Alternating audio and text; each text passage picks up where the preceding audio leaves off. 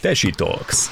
Tudományos, szórakoztató és érdekes beszélgetések mindenről, ami sport. A házigazdák Bukta Zsuzsanna, Kovácsi Krita és Dian Gergő. Tartsatok velünk! Sok szeretettel köszöntök mindenkit, ez a Tesi Talks, az ELTE PPK podcastje. A mikrofonok mögött a mai műsor házigazdái Kovácsi Krita és Dian Gergő. A sport kapcsán rengeteget beszélünk például a szervezeti háttérről, a fizikális felkészítésről vagy a teljesítmények értékeléséről. Azonban legalább ennyire jelentős a sportolók mentális állapotának kérdése, ez ugyanis minden egyéb tényezővel összefügg, ilyen formán pedig hatással van rájuk. Ezt fogjuk most alaposabban megvizsgálni, a segítségünkre pedig pedig Olá Petra, sportpszichológus lesz majd.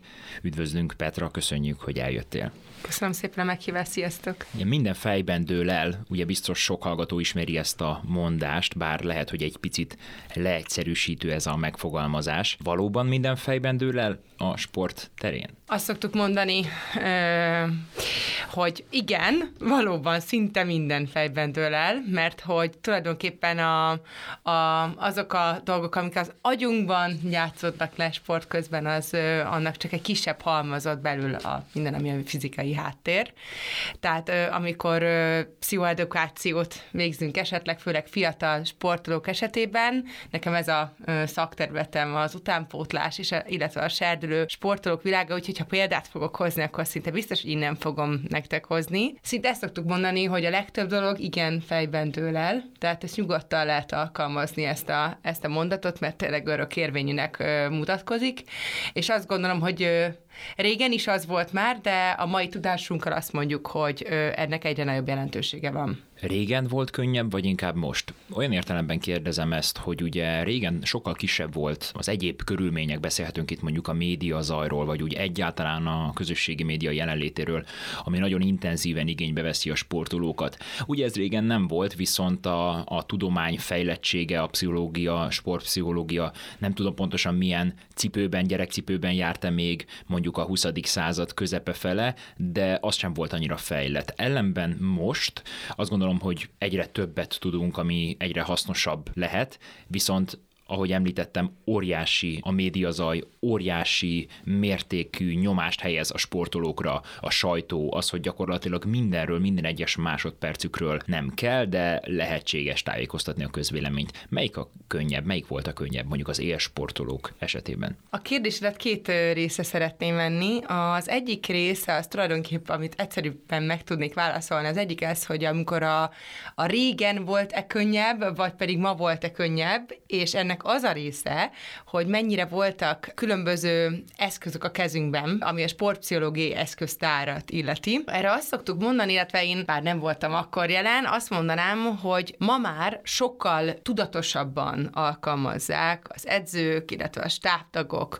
a sportolók is a sportpszichológiai eszközöket, például a mentáltréninget, az imaginációt, vagy pedig a célállítást, de hogy így a, a tapasztalat azt mutatja, illetve hogyha visszaugrunk az időben, hogy ezeket már régen is alkalmazták, csak gyakran nem is neveztük el így, vagy nevezték el így. És erre szem a legjobb példa az, hogy tulajdonképpen egy sportoló egyet fejlődése során, tehát ugye a kisgyermekeknél is megfigyelhető az, hogy nagyon gyakran mindenféle különös háttér edukáció, vagy bármi nélkül ők használják például a mentál tréninget, tehát egészen kicsi kortól kezdve, annélkül, hogy bárki tanította volna őket, ezt rendszerint megfigyelhetjük, tehát tulajdonképpen valószínűleg ezek az eszközök már régen is voltak, és hogyha egy nagyon jó karizmatikus edzőnk volt, akkor nagyon gyakran felhasználta. Tehát, hogy az akkori sikerek is sok minden a sportpszichológiának köszönhető, csak nem neveztük annak. Tehát akkor kijelenthetjük azt, hogy az edzőknek szüksége van arra, hogy legyen valamennyi, akár sportpszichológia háttérű tudások, még ha nem, nem is ez a szakterületük, és nyilván egy elit sportolóval, sportpszichológus kell, hogy foglalkozzon, tehát szakember, de hogy tulajdonképpen ez az edzésnek a része, illetve az edzéshez olyan szorosan kapcsolódik, hogy inkább ugyanúgy felkészítéshez elengedhetetlen, hogy valamilyen pszichológiai tudásunk legyen ahhoz nyilván, hogy a sportolókat megfelelő irányba tudjuk terelni. Ezzel százszerzékosan egyetértek, hogy igen, szüksége van a, az edzőknek ilyen háttértudásra, és viszont az meg egyéni ö, különbség kérdése, hogy ezt a, különböző eszközöket mennyire veti be a saját edzésein. Mert én abszolút azt gondolom, hogy vannak olyan sportolók, akinek szüksége van arra, hogy akár külön sportpszichológus foglalkozzon vele, vagy pedig az edzője bevessen pár pszichológiai plusz olyan mentális edzési technikát, és van olyan sportoló, akinek abszolút nincs szükséges sportpszichológusra, de még csak arra sem, hogy különböző kiegészítő technikákat kapjon. Tehát ez, ez abszolút sportolója válogatja, de hogy mindenképp hasznos az, hogyha az edzőket úgy képezzük, ez azt gondolom a mai edzőképzésben teljes mértékben benne van, hogy legyen megfelelő háttértudása, hogy mikor, milyen helyzetben, milyen olyan technikát tud bevetni, és főleg a prevenció a legfontosabb. Tehát ezt nem győzzük hangsúlyozni, hogy nem a tűzoltás a cél, hogy amikor már ott van a meglévő probléma, hanem a prevenció a lényeg, tehát hogy minden ilyen problémát, ami jelentkezhet, azt megelőzzük, és olyan technikákat vessünk be.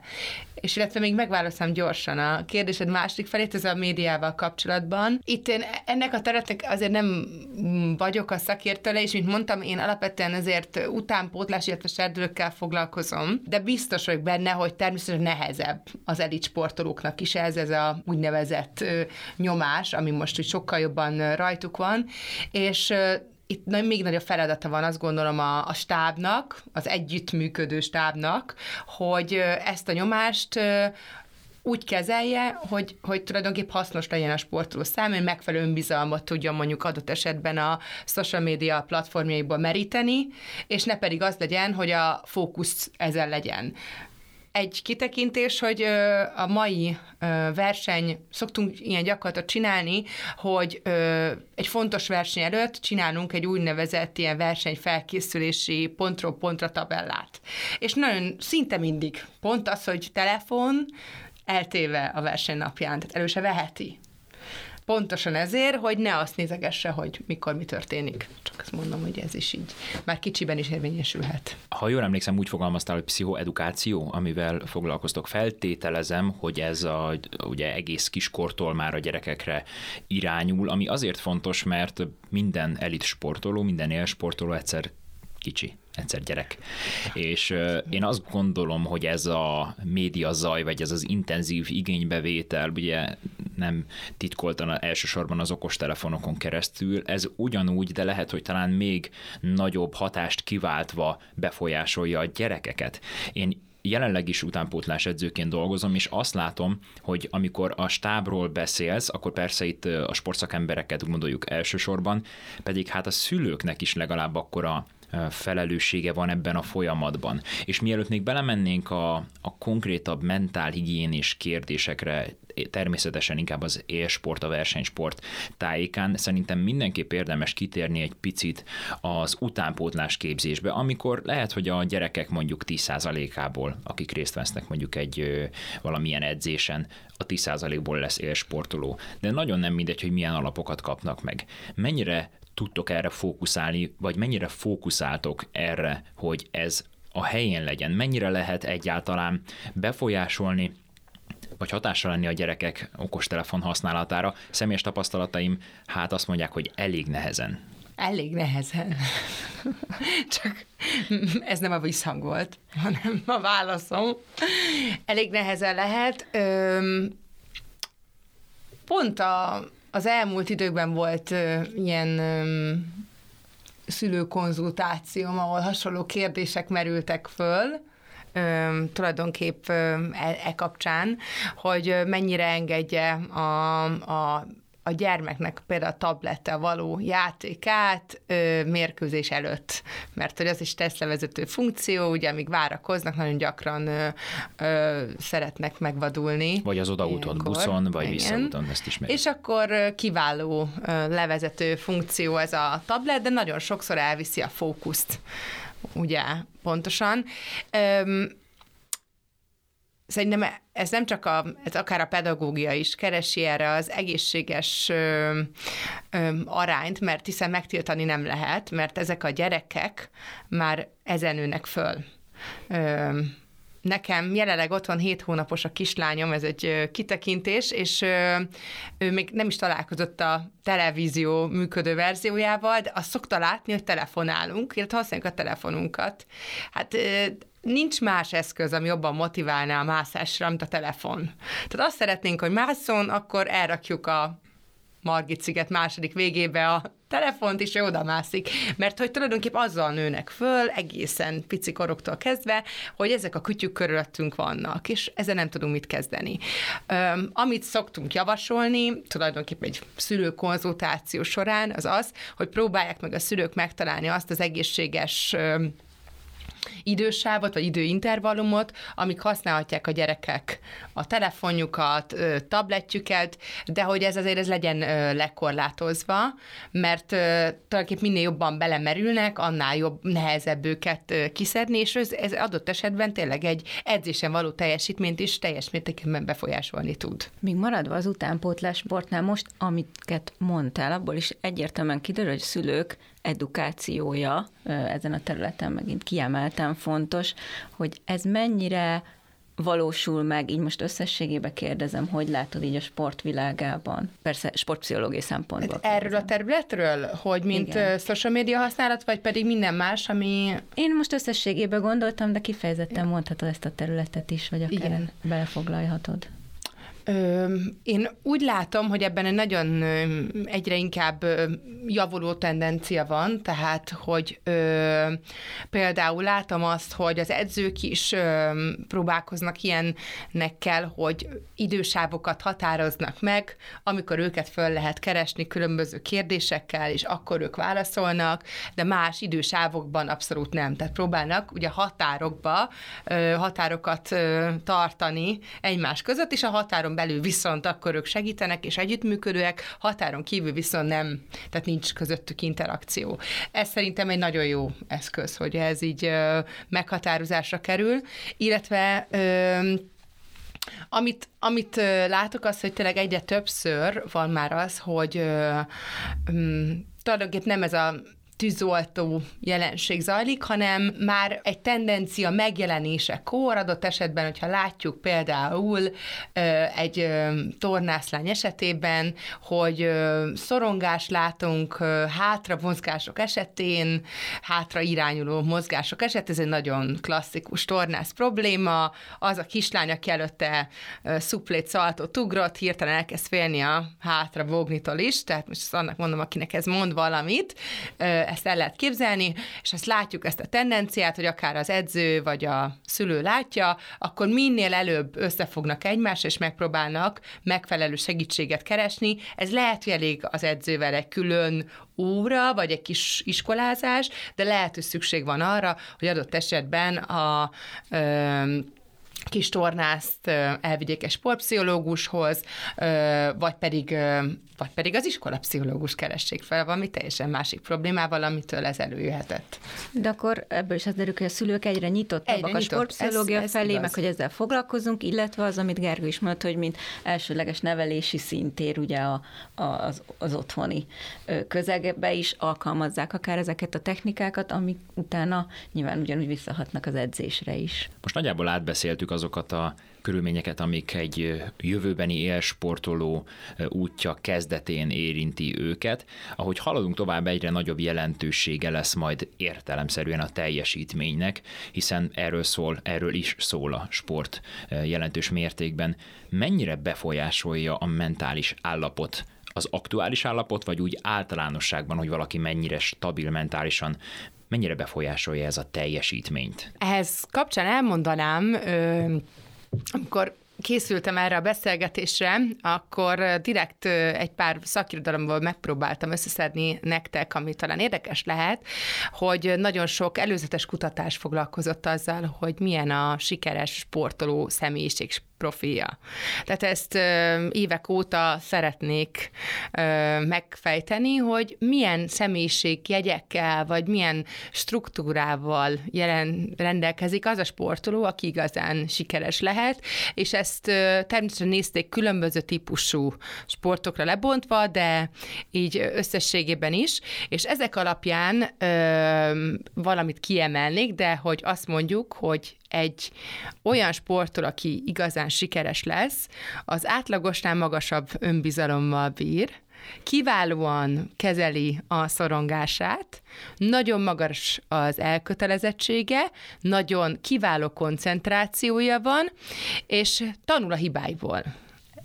Ezen belül én pedig tulajdonképpen az elköteleződést szeretném kiemelni, ami nagyon szorosan kapcsolódik a motiváció témaköréhez, de igazából az elköteleződésből, hogyha ebből a sok mindenben, amit felsoroltam, így iskolaszerűen egy dolgot szeretnénk megjegyezni, akkor azt szeretném kiemelni, amit egy drága jó professzorasszonyunk mondott még, hogy egy igazán jó sportoló, az tulajdonképp úgy működik, már gyerekként is, vagy felnőttként is, hogy egy nagy verseny előtt, vagy egy kis verseny előtt minden egyes lépése, akár az étkezés, akár a pihenés, akár a szórakozás, bármi, azt szolgálja, hogy ő azon a versenyen a legjobb formájába kerüljön. Ez az elköteleződés legmagasabb foka. Tehát tulajdonképpen, hogyha ezt látjuk valakiben, hogy tulajdonképpen ez már megvan, hogy ő azt szerint él, azt szerint mozog, és kalibrálja saját magát az apróságoktól kezdve, hogy minden azt a versenyt szolgálja, akkor már az, abban láthatjuk, hogy igen, ő benne megvan az a jegy, ami, ami őt igazán nagy sport, jó sportolóvá teheti. Tehát, hogy én ezt mindenképp kiemelném.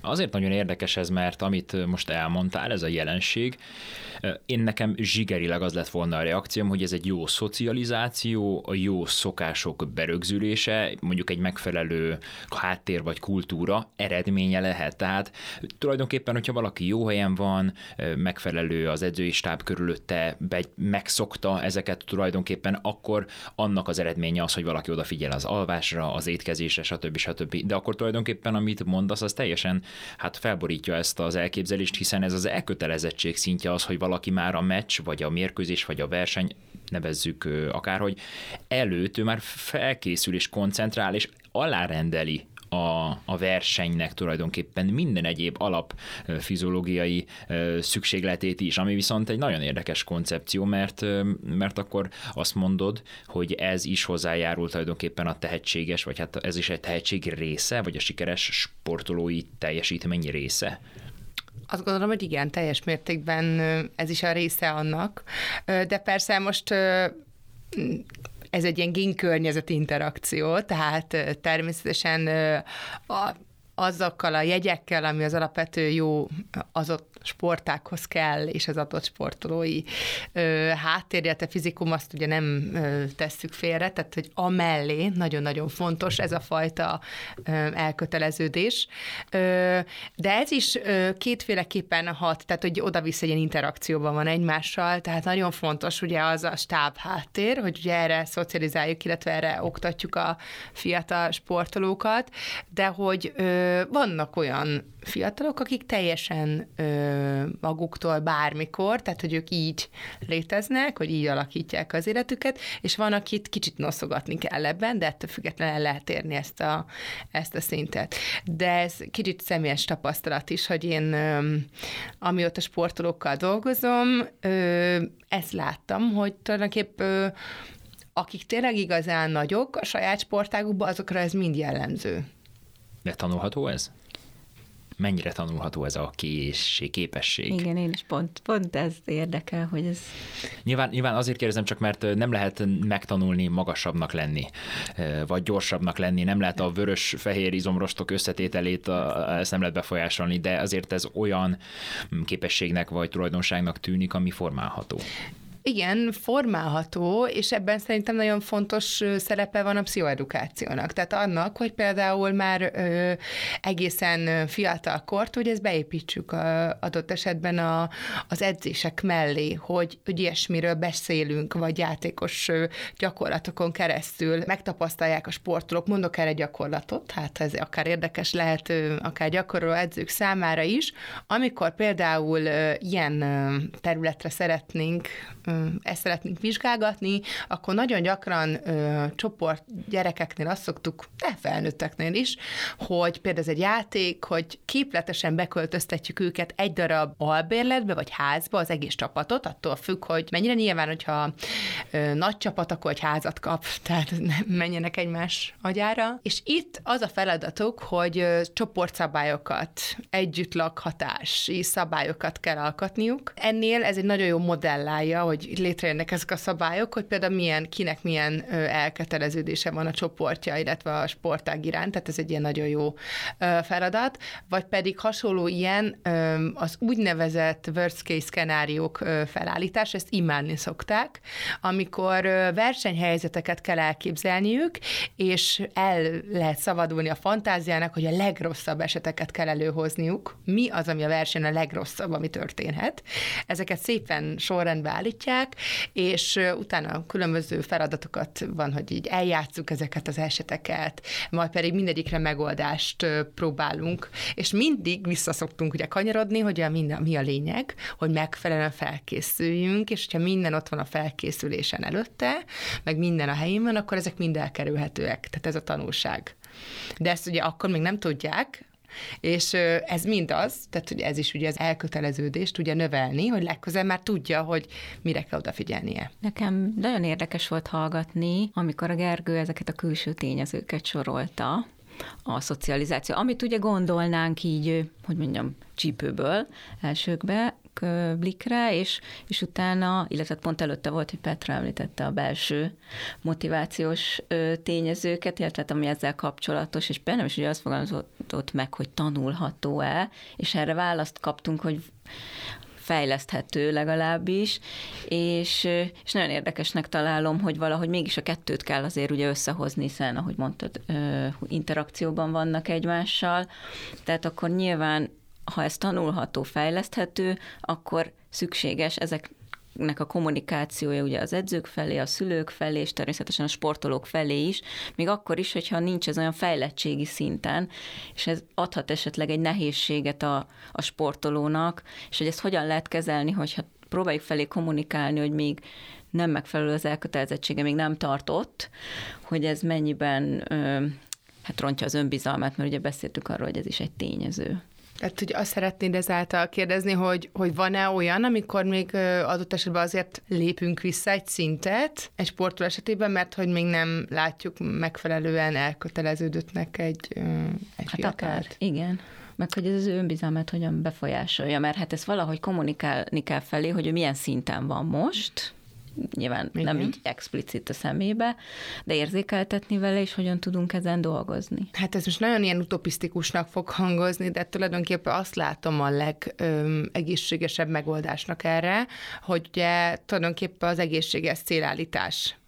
Tehát az, hogy hogyha van egy csapatunk, utánpótláskorú gyermek, az az, hogy, hogy úgy állítsuk össze a különböző csapatrészeket, már ha van erre lehetőségünk egyáltalán, hogy olyan helyen legyenek a gyerekek, ahol megfelelő stimuláló célokat kapnak, azok a célok nem túlságosan aláesnek az ő képességeiknek, vagy nem túlságosan magasak és szorongás keltőek ezáltal. Tehát, hogy, hogy próbáljuk meg úgy beállítani a csapat összetételét, vagy pedig azt, hogy, hogy milyen feladatokat adunk a sportolóknak, ami az ő szintjüknek megfelelő. Ez a mi sportágunkban is azt gondolom, hogy egy nagy, nehéz kihívás jelentő feladat tulajdonképpen, hogy hogyan állítunk össze egy csapat csapatot, de azt gondolom, hogy, hogy ma már, ahogy látom, így a különböző sportágokban az utánpótlás, most már, most már erre van lehetőség, úgyhogy én, én valahogy így a helyes szélállítást látnám ennek az alapjaként. Vegyünk példának egy sportolót, akinek helyes volt a célállítás, és egy sikeres karriert tudhat maga mögött, a példa kedvéért mondjuk az Egyesült Államok beli tornásznő Simon Biles, aki szenzációsan szerepelt az elmúlt években.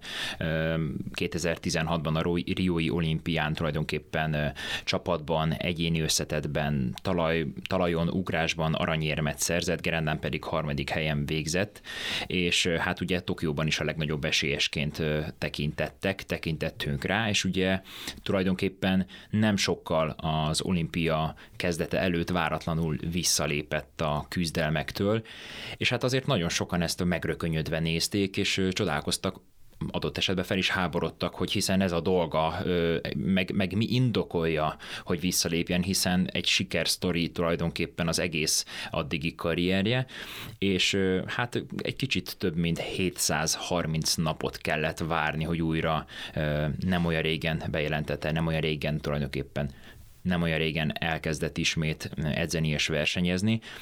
Tehát több mint két év ha jól számolom, bár nem vagyok túl jó felszámoló, tehát rengeteg időt hagyott ki. És mi indokolja, mi indokolhatja egyáltalán azt, hogy egy ilyen felfelé ívelő pályát valaki megtörjön, vagy, vagy ez egyáltalán megtörjön, és egy ilyen jelentős szünet álljon be. És egyáltalán garantálta, hogy ő majd folytatja bárki a sportot egy ilyen törés után? Az ő esete azt gondolom, hogy páratlan sporttörténelmi esemény, és már itt mondanám, hogy nagyon-nagyon vékonyig, mert amikor erről olvasunk, nagyon-nagyon megosztja tulajdonképp a szakembereket is, még a tornasport szakembereit is, tulajdonképp az ő esete, ami történt az olimpián. Hogy most utána hogy volt, mint volt, az már szerintem ugye kevesebb visszhangot kap, illetve azt szerintem nem is tudjuk pontosan, hogy, hogy az elmúlt időkben akkor ő a visszatérés előtt, ugye ez a fantasztikus visszatérés előtt, ami most volt októberben, hogyan és miként edzett, vagy hogyan készült föl. Olvastam vele interjúkat ezzel kapcsolatban. Ami az én sejtésem, hogy mi történhetett itt, és ez most egy szigorúan saját véleményem, illetve gondolatom ezen a Tokiói olimpián. Egy több cikkben fejtegették, hogy, hogy tényleg ez a páratlanul egyedülálló hölgy a tornasportban, a Tokiói olimpia előtt nagyon-nagyon sok olyan dolog ö, történt vele, például ugye tévéműsorokban szereplés, nagyon sok kampánynak ő volt a, az arca, ö, rengeteg olyan dolog, ami azt gondolom, hogy mind-mind csak egy icipicit, egy morzsányit elvitte a fókuszt valamerre másfelé, és ennek a bizonyos jelenségnek, ami neki volt, ezt most így röviden elmondom, ez a twisties, amit így leírnak, ez tulajdonképp ö, ö, egy ilyen mentális blokk, egy ilyen szorongás jelenség, hogy úgy érezte, hogy a levegőben nem biztos abban, amit csinál, tehát mint hogyha elveszteni a kontrollt a saját teste fölött. Ez a jelenséget írta le, hogy vele ez történt, és ezért is lépett vissza. De legalábbis a nyilatkozatai alapján.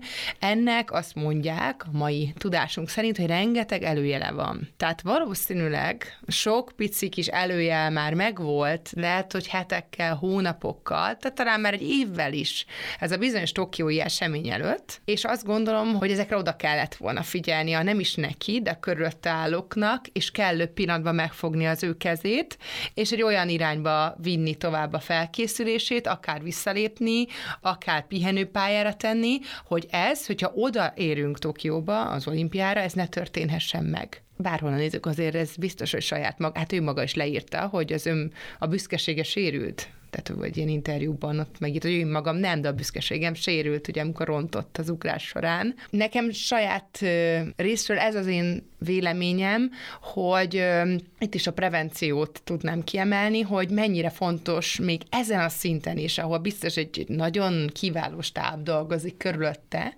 hogy adott esetben meg kell fogni a sportolónk kezét, hogyha látjuk, hogy rossz az irány, csak egy icipicit is, mert, mert sok kis apró morzsácskából a végén egy óriási nagy kenyeret sütöttünk, és, és ez lett a vége. Hogy most utána mi történt, azt nem tudjuk, viszont azt tudom, hogy ma már azt nyilatkozza, hogy most már sokkal óvatosabb. Tehát, hogy valószínűleg tanult ő ebből, tanult a hibájából, innen tudjuk, hogy egy kiváló sportolóról beszélünk. Így van, bár ugye az eredményei is ezt, ezt az egész csomagot erősítik. Annyiban korrigálnám magam, hogy már az olimpián lépett igen, vissza, ugye? Az olimpián, Ö, igen, még így, így is összejött azért egy bronzérem gerendán, hogyha az információim helyesek. De ami érdekes számomra az, hogy itt visszakanyarodnék a beszélgetés legelejére, ugye ott beszéltünk a média visszhangról és a közösségi média jelenségéről, és ebbe a, a csomagba tulajdonképpen beletartozik mindenféle egyéb PR szereplés, tevékenység, és itt említette te is, hogy azért volt egy mulasztás valószínűleg a, a körülötte lévő emberek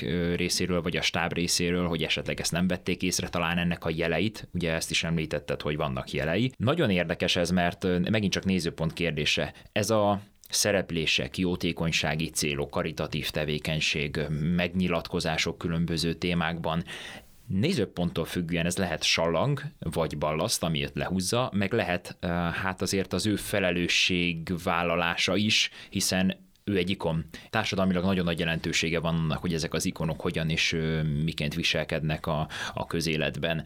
Hol húzódik a, a, akár a megközelítés szempontjából a határ, hogy sallang és ballaszt, vagy, vagy egy kötelezőnek tekinthető elem az összes ez a tevékenység, ami ide tartozik. Azt gondolom, hogy ebben óriási egyéni különbségek vannak, hogy kinek hol van a határ, illetve hogy mennyi az, amit elbír az ő hátizsákja. Valószínűleg a tornász hölgyünk esetében pontosan már túlnyúlt ez a, ez a határon, amit ő, amit ő elbírt, még akkor is, hogyha ha úgy gondolta elsőre, hogy, hogy el fogja bírni. Én itt a, a körülötte dolgozók együttműködésének a szerepét, illetve hát fiatalabbak esetében a család szerepét emelném ki, hogy nagyon fontos az, hogy, hogy, hogy tudjanak nemet mondani, és itt még fontosabb az, hogy időben nemet mondani. Lehet nemet mondani, csak hogy ez, ez mikor történik meg, és én inkább sokkal jobb, hogyha elővigyázatosságból történik meg ez a nemetmondás, mint az, amikor már ott van fölöttünk a jéghegy, már fulladozik a szegény média személyiségünk, aki ez esetben egy sportoló, akitől óriási teljesítményt várunk el. Én erre a tudatos tervezést mondanám talán, ami szerintem egy nagyon jó megoldás lehet, akár magát a, a szezont tudatosan építse fel a, a stáb, hogy mit és mennyit engedünk meg, itt és itt szerepelhet, de ezt már nem.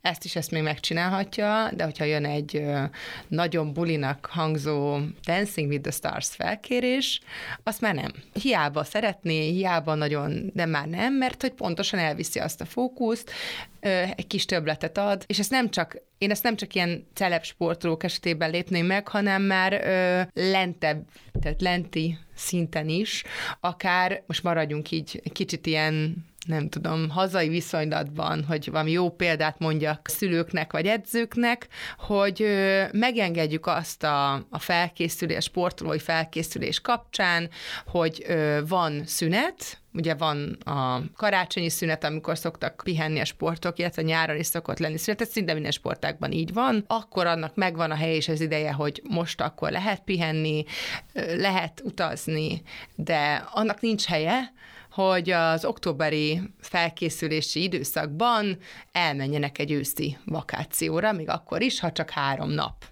Na, például ez simán lehet az, hogy itt egy határ, hogy akkor ez már nem fér bele. Vagy ilyen szokott lenni, én saját életemben is emlékszem, hogy nem lehetett elmenni sielni, vagy ilyen nincs, mert ugye veszélyeztetjük a csapatnak a teljesítményt, hogy egy kis bármilyen síbalesettel. Tehát, hogy szerintem már itt is ez a tudatos tervezés előre, és hogy mik ezek a határok, ezt a, a szülőkkel előre jól megbeszélni, és azt, hogy a család is tudjon erre készülni, hogy mit lehet, mit nem. Szerintem ez kicsiben olyasmi, ugyanolyasmi, mint az olimpiai felkészülés.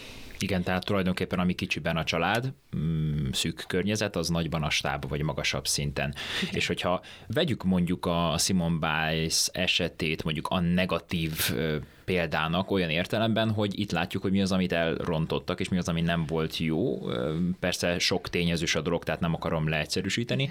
Ilyen értelemben Beszélhetünk mondjuk Milák Kristóf esetéről, aki ugye szintén visszamondta a szereplést a, a, a világversenyről. Az ő esete lehet esetleg egy pozitívabb megközelítés, hiszen ő is most a, az elmúlt időszakban kezd úgy visszatérni, és illetve az is a kérdésem, hogy ahogy ezek az esetek napvilágot látnak, vagy beszélünk róluk, és egyre többet foglalkoztatja az embereket, és hát látjuk, hogy lehetséges, tehát hogy meg lehet tenni a sportolónak. Javíthatja ez a későbbiekben a sportolók helyzetét, hogy most úgy érzem, hogy nagyon nagy gáz van, de nem az a nyomás van rajtam, hogy nem lehet visszalépni, mert hát ilyet nem csinálunk, csinálunk, hanem hogyha tényleg nagy gáz van, és mondjuk ez diagnosztizálva is van valamilyen formában pszichológus által, akkor igenis ez egy legit módja annak, hogy most kihagyjak egy szünetet, egy szezont, vagy egy hónapot, vagy ki tudja mennyit. E kapcsán annyit tennék hozzá, hogy nagyon fontos az, hogy mikor van ez a visszalépés. Tehát, hogy azért más visszhangja van annak, hogyha valaki verseny közben azt mondja, hogy a következő szerre nem megyek, mint arra, ha versenyet egy felkészülési időszakban azt mondja, hogy itt most nem fogok lépni, és visszalépek. Ugye azért szerintem ez még egy bár, bárkinek elmondjuk, aki még nem is sportszakember, mind ugyanezt mondanak, hogy teljesen más. Ö, annak szerintem már régmúlt emberénél is volt ilyen, hogy szünet vagy visszalépés, vagy pihenőidő. Tehát ennek van helye és módja. Ö, lehetséges, hogy most tényleg egy ilyen időszakat élünk, hogy ezeknek az eseteknek ki kellett buknia, annak érdekében, hogy visszaléphessünk három lépést, az egész sportvilág, és azt újra kalibráljuk önmagunkat, hogy mi, mi az a nyomás, amit rátettünk egy sportolóra, hogy ezekre a úgymond visszalépések, vagy drasztikus visszalépésekre legyen szükség. Tehát, hogy szerintem jól, jól mondod ezt, hogy, hogy tanulunk, inkább tanuljunk ezekből a, a, az esetekből, a pozitív esetekből is, illetve a, a negatívabb, ha ezt így lehet egyáltalán így mondani, kicse, negatívabb kicsengésű esetekből, hogy vissza lehet lépni, de a legjobb az, hogyha úgy tervezzük az egész ö, szezonunkat, vagy az elkövetkező éveinket, hogy ezekre a visszalépésekre ne legyen szükség, hanem úgy próbáljuk, persze senki nem robot, bármi történhet, de hogy úgy próbáljuk megtervezni, hogy, hogy fenntarthatóság legyen, ugyanúgy, mint a más területeken, tehát hogy minden szervezet életében is. Az érdekelne még Petra azzal kapcsolatban, amiről itt beszéltünk a Simon esetében is, hogy fókuszvesztés volt, hogy van egy másik típusa tulajdonképpen a pszichológiában, hogy egy olyan problémának, hogy esetleg a sportolóra, akár a társadalom által, tehát túl nagy elvárás kerül, hogy ugye például nyerjen egy olimpiai aranyat, és, és ha egyszer már megtette, akkor meg főleg elvárjuk, mint például Hosszú Katinkánál is, hogy mindig győztes legyen, hogy hogy látod jelenleg, mi az, ami gyakoribb, inkább ez a fókuszvesztés, vagy inkább az, hogy túl nagyok az elvárások, és ezt a nyomást nagyon nehéz kezelni?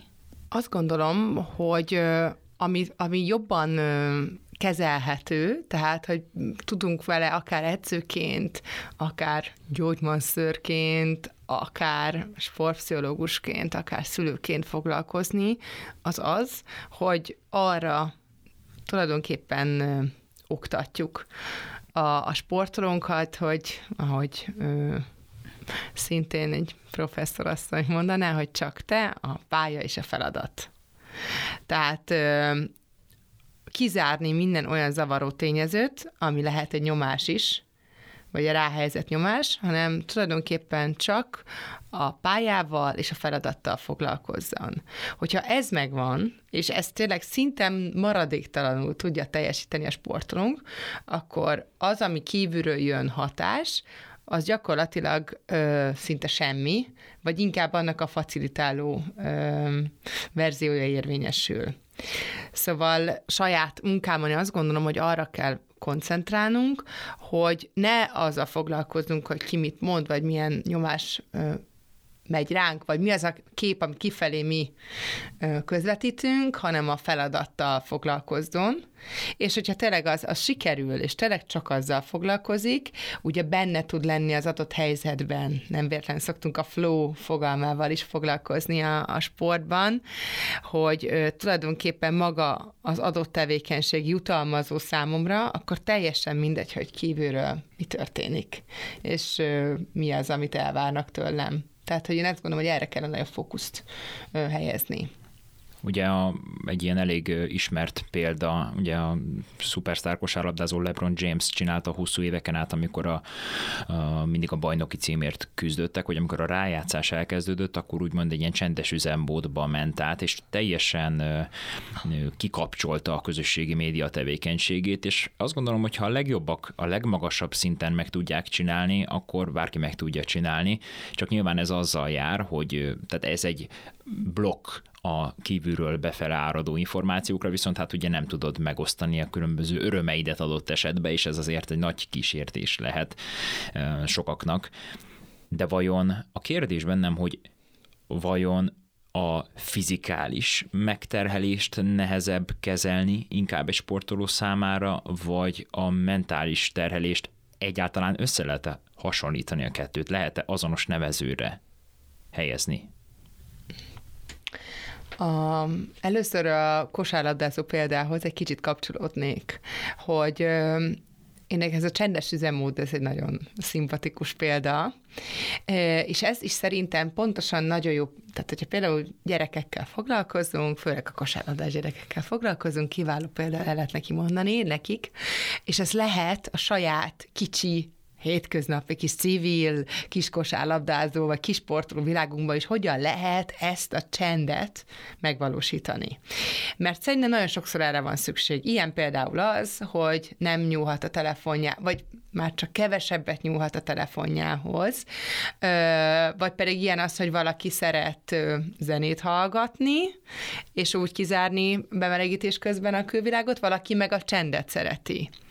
Tehát az, hogy például találják meg a, a sportolók azokat a szokásokat, szokási hierarchiának hívjuk ezt a sportszörgő nyelvén, amik ők nekik biztonságot nyújtanak. Tehát ha megtalálom azokat az apró dolgokat, ami nekem biztonságot nyújt, akkor sokkal jobban, és most jön a kérdésed második fele, akkor sokkal ké- jobban képes vagyok akár a fizikai, akár a mentális terhelést elviselni, mert tulajdonképp megtaláltam azokat az apró fogockodókat, amik az én biztonságomat megadják.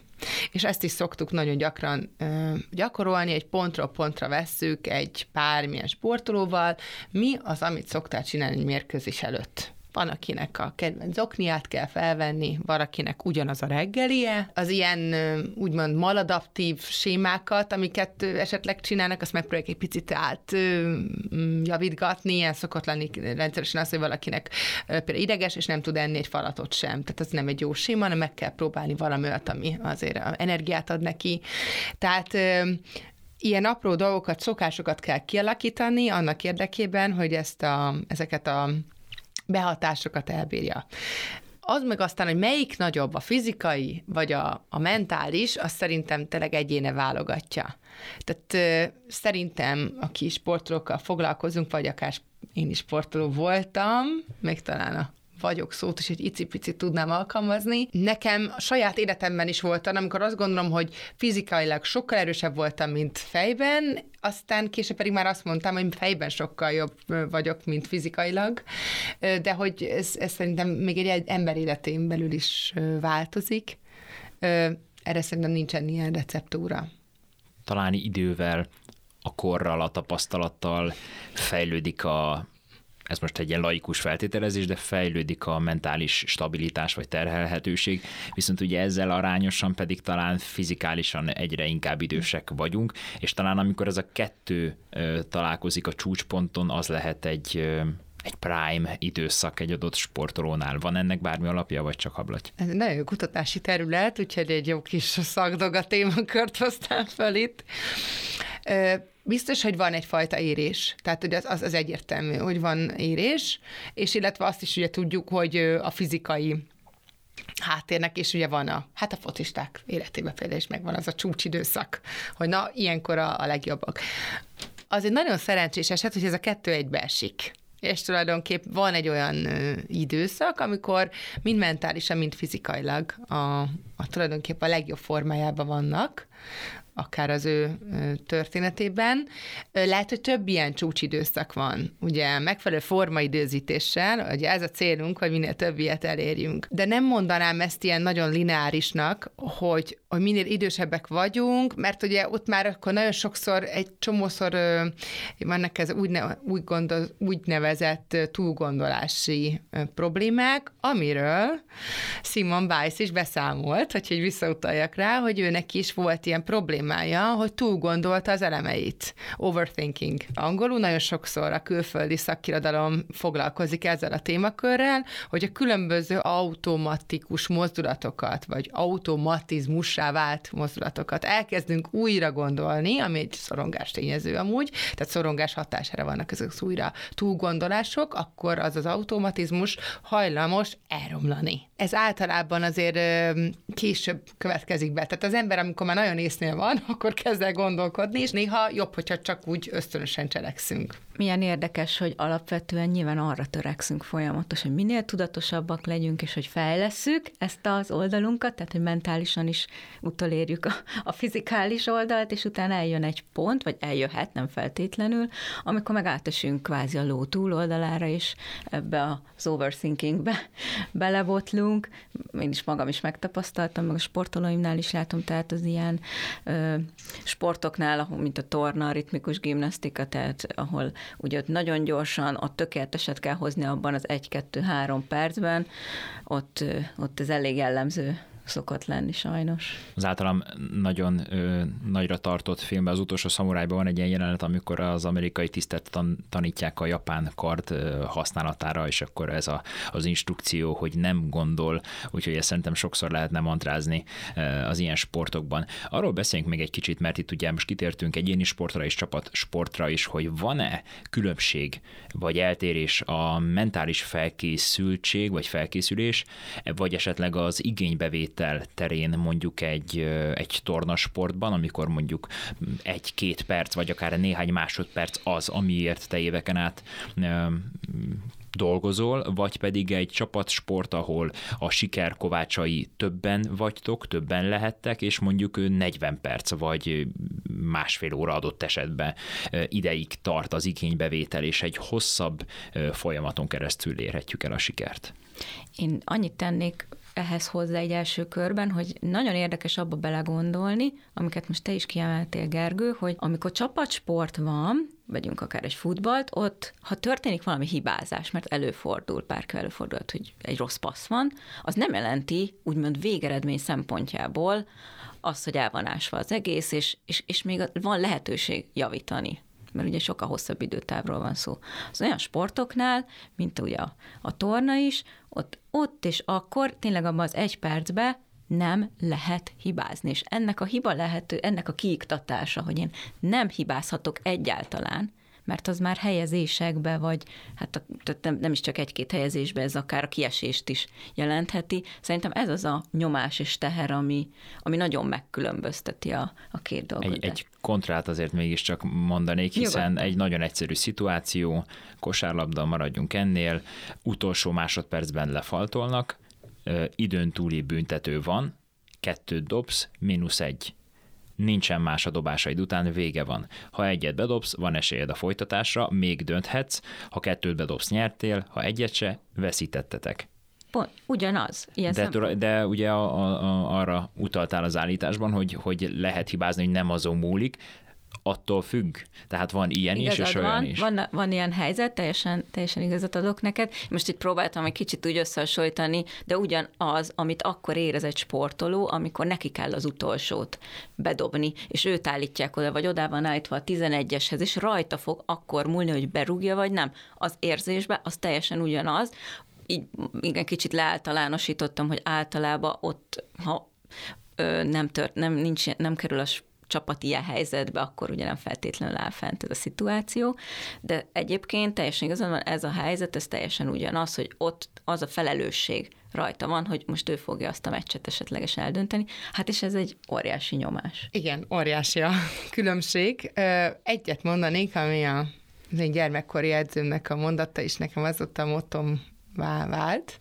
Én azt szoktam mondani, hogy egy perc az élet. Fociban 90 perc az élet, plusz, plusz a hosszabbítás. Nagyon fontos ebből a szempontból azt gondolom a sporták specifikus felkészítés. Tehát tényleg annyiféle sport van, és nagyon-nagyon más az, ami kell. Tehát, hogy azok a fiatalok, akik hozzám járnak, én mindig bármilyen sportoló jön hozzám, amilyen olyan sportággal, amivel még eddig nem dolgoztam, akkor még nagyon érdekes, nagyon izgalmasnak és érdekesnek találom az ő sportági világukat megismerni, és az ő adott helyzet esetben könnyebbségeiket és a nehézségeiket. Ahogy Rita is mondta, itt igen, könnyebbség az.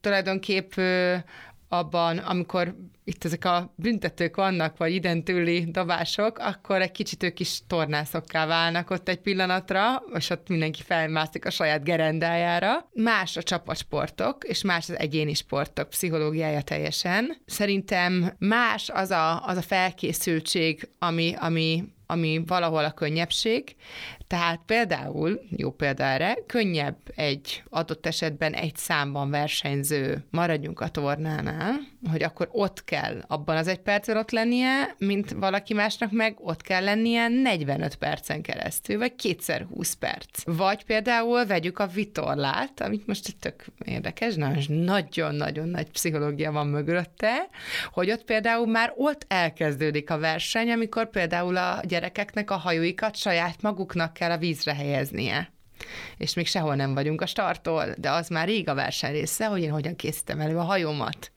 Tehát, hogy ö, ilyen. Ö, vagy akár nagyon gyakran már az is a verseny része, hogy mennyire megfelelő bemelegítettséggel állok oda. Tehát, hogy mindig, amikor foglalkozunk egy sportolóval, akkor az ő saját kívánalmainak megfelelően kell ö, felkészülni. Szerintem ebben nem, le, nem lehet összehasonlítani, hogy ez könnyebb vagy nehezebb, hogy, hogy valakinek ilyen vagy olyan ö, feladata van. Adott esetben csak nehezebbnek tűnik lehet a valamelyik másik, míg még nem az a gyakorlatban.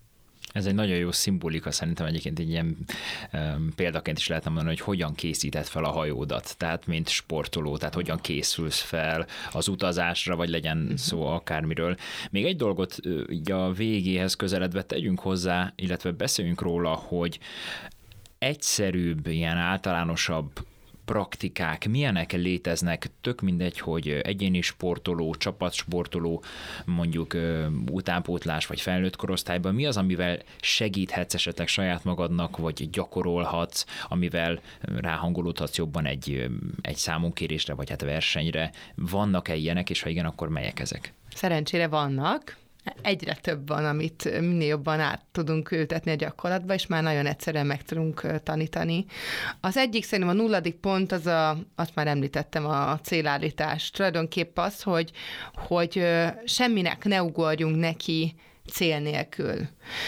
A céloknak különböző típusai vannak, ugye eredmény, folyamat, cél, illetve ez a két fő ág. Az a fontos szerintem, hogy minden, mindenféle legyen. Tehát legyen az, hogy mit szeretnék megtanulni, elsajátítani, mi az, amit magamnak szeretném, hogy ez meglegyen, ezt, ezt leúszam, lefussam, időn belül legyek bármi, vagy milyen olyan az eredmény van, amit szeretnék elérni, ha van ilyen ezeknek a megfelelő kombinációja. Akkor praktikának én, én, én abszolút a mentál tréningnek a saját verzióját mindenképp szoktam javasolni bármilyen sportákban. Ez tulajdonképp az, hogy ö, Például elalvás előtt, vagy reggelente, így ébredés után behúnyt szemmel a sportoló a saját mozgását, a saját játékát, a saját úgynevezett drilljeit kicsit fejben gyakorolja. Ezt úgy szoktuk fejleszteni, hogy azt szoktam tanítani, hogy kétféle perspektíve van. Van, hogy kívülről néznek téged, vagy kívülről nézed magadat, tehát mintha videón látnád, mert mindenki láthat ma magáról videót, akármilyen sportoló, tehát kívülről, vagy pedig belülről a saját perspektívádból. Ajánlatos ezeknek mind a két verziója gyakorolni, mert mind a kettőből gyakorol, az egyiket ki fogja választani, melyiket szereti jobban, és azt fogja. Ez egy nagyon-nagyon jó. Tehát ez egy ilyen kis, hogy mondjam, ilyen toolbox praktika. A másik ilyen a különböző relaxációs technikák, amik nagyon-nagyon jók, hogyha ott van a zsebünkben, és megtanuljuk megtanulunk esetleg alapszinten relaxálni, autogén tréningezni, vagy hogyha ez nem tetszik, akkor a, az izmok tudatos megfeszítése, ellazítása, a progresszív izomrelaxáció, ezt már egészen picikortól be lehet ö, iktatni, tehát van olyan iskolai program, a sulinyogi program, ö, ahol ezt tanítják a gyerekeknek, hogy hogyan tudnak hóember módjára megfeszülni és elengedni. Ezt, ezt is én nagyon szeretem, tehát hogy így ö, megtanítani saját magunknak, illetve és ez talán szinte az utolsó szójogán, ö, én nagyon szeretem azt ö, alkalmazni, ezt az elvet, hogy look out of the box. Ez tulajdonképp arról szól, hogy mindenki, aki az életét élni, tehát mindenki, sporttól, sporttól függetlenül, mindenki egy dobozban van, a saját dobozunkban. Állandóan a dobozunkban megyünk körbe, körbe, körbe.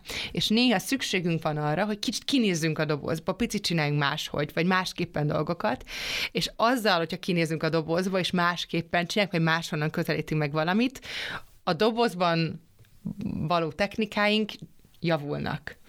Tehát ez edzőnek is tök jó dolog bevetni, másik sorrendben csináltatjuk a gyakorlatokat, máshogy melegítünk be, mást viszek be, mást játszatok velük, vagy magamnak, hogy akkor most ilyen futást csinálok magamnak. Most kipróbálok egy ilyen intervall tréninget. Tehát egy, egy csomó minden van, mindig egy kicsit ki kell nézni a dobozból, és néha csodákat tud egy ilyen kis dobozból való kinézés művelni az emberre. Tehát én ezeket mondanám ilyen praktikának. Fú, hát ezek, ezek nagyon hasznosak voltak, Petra. Én most látom, hogy melyikeket fogom alkalmazni edzésen, úgyhogy köszönjük szépen.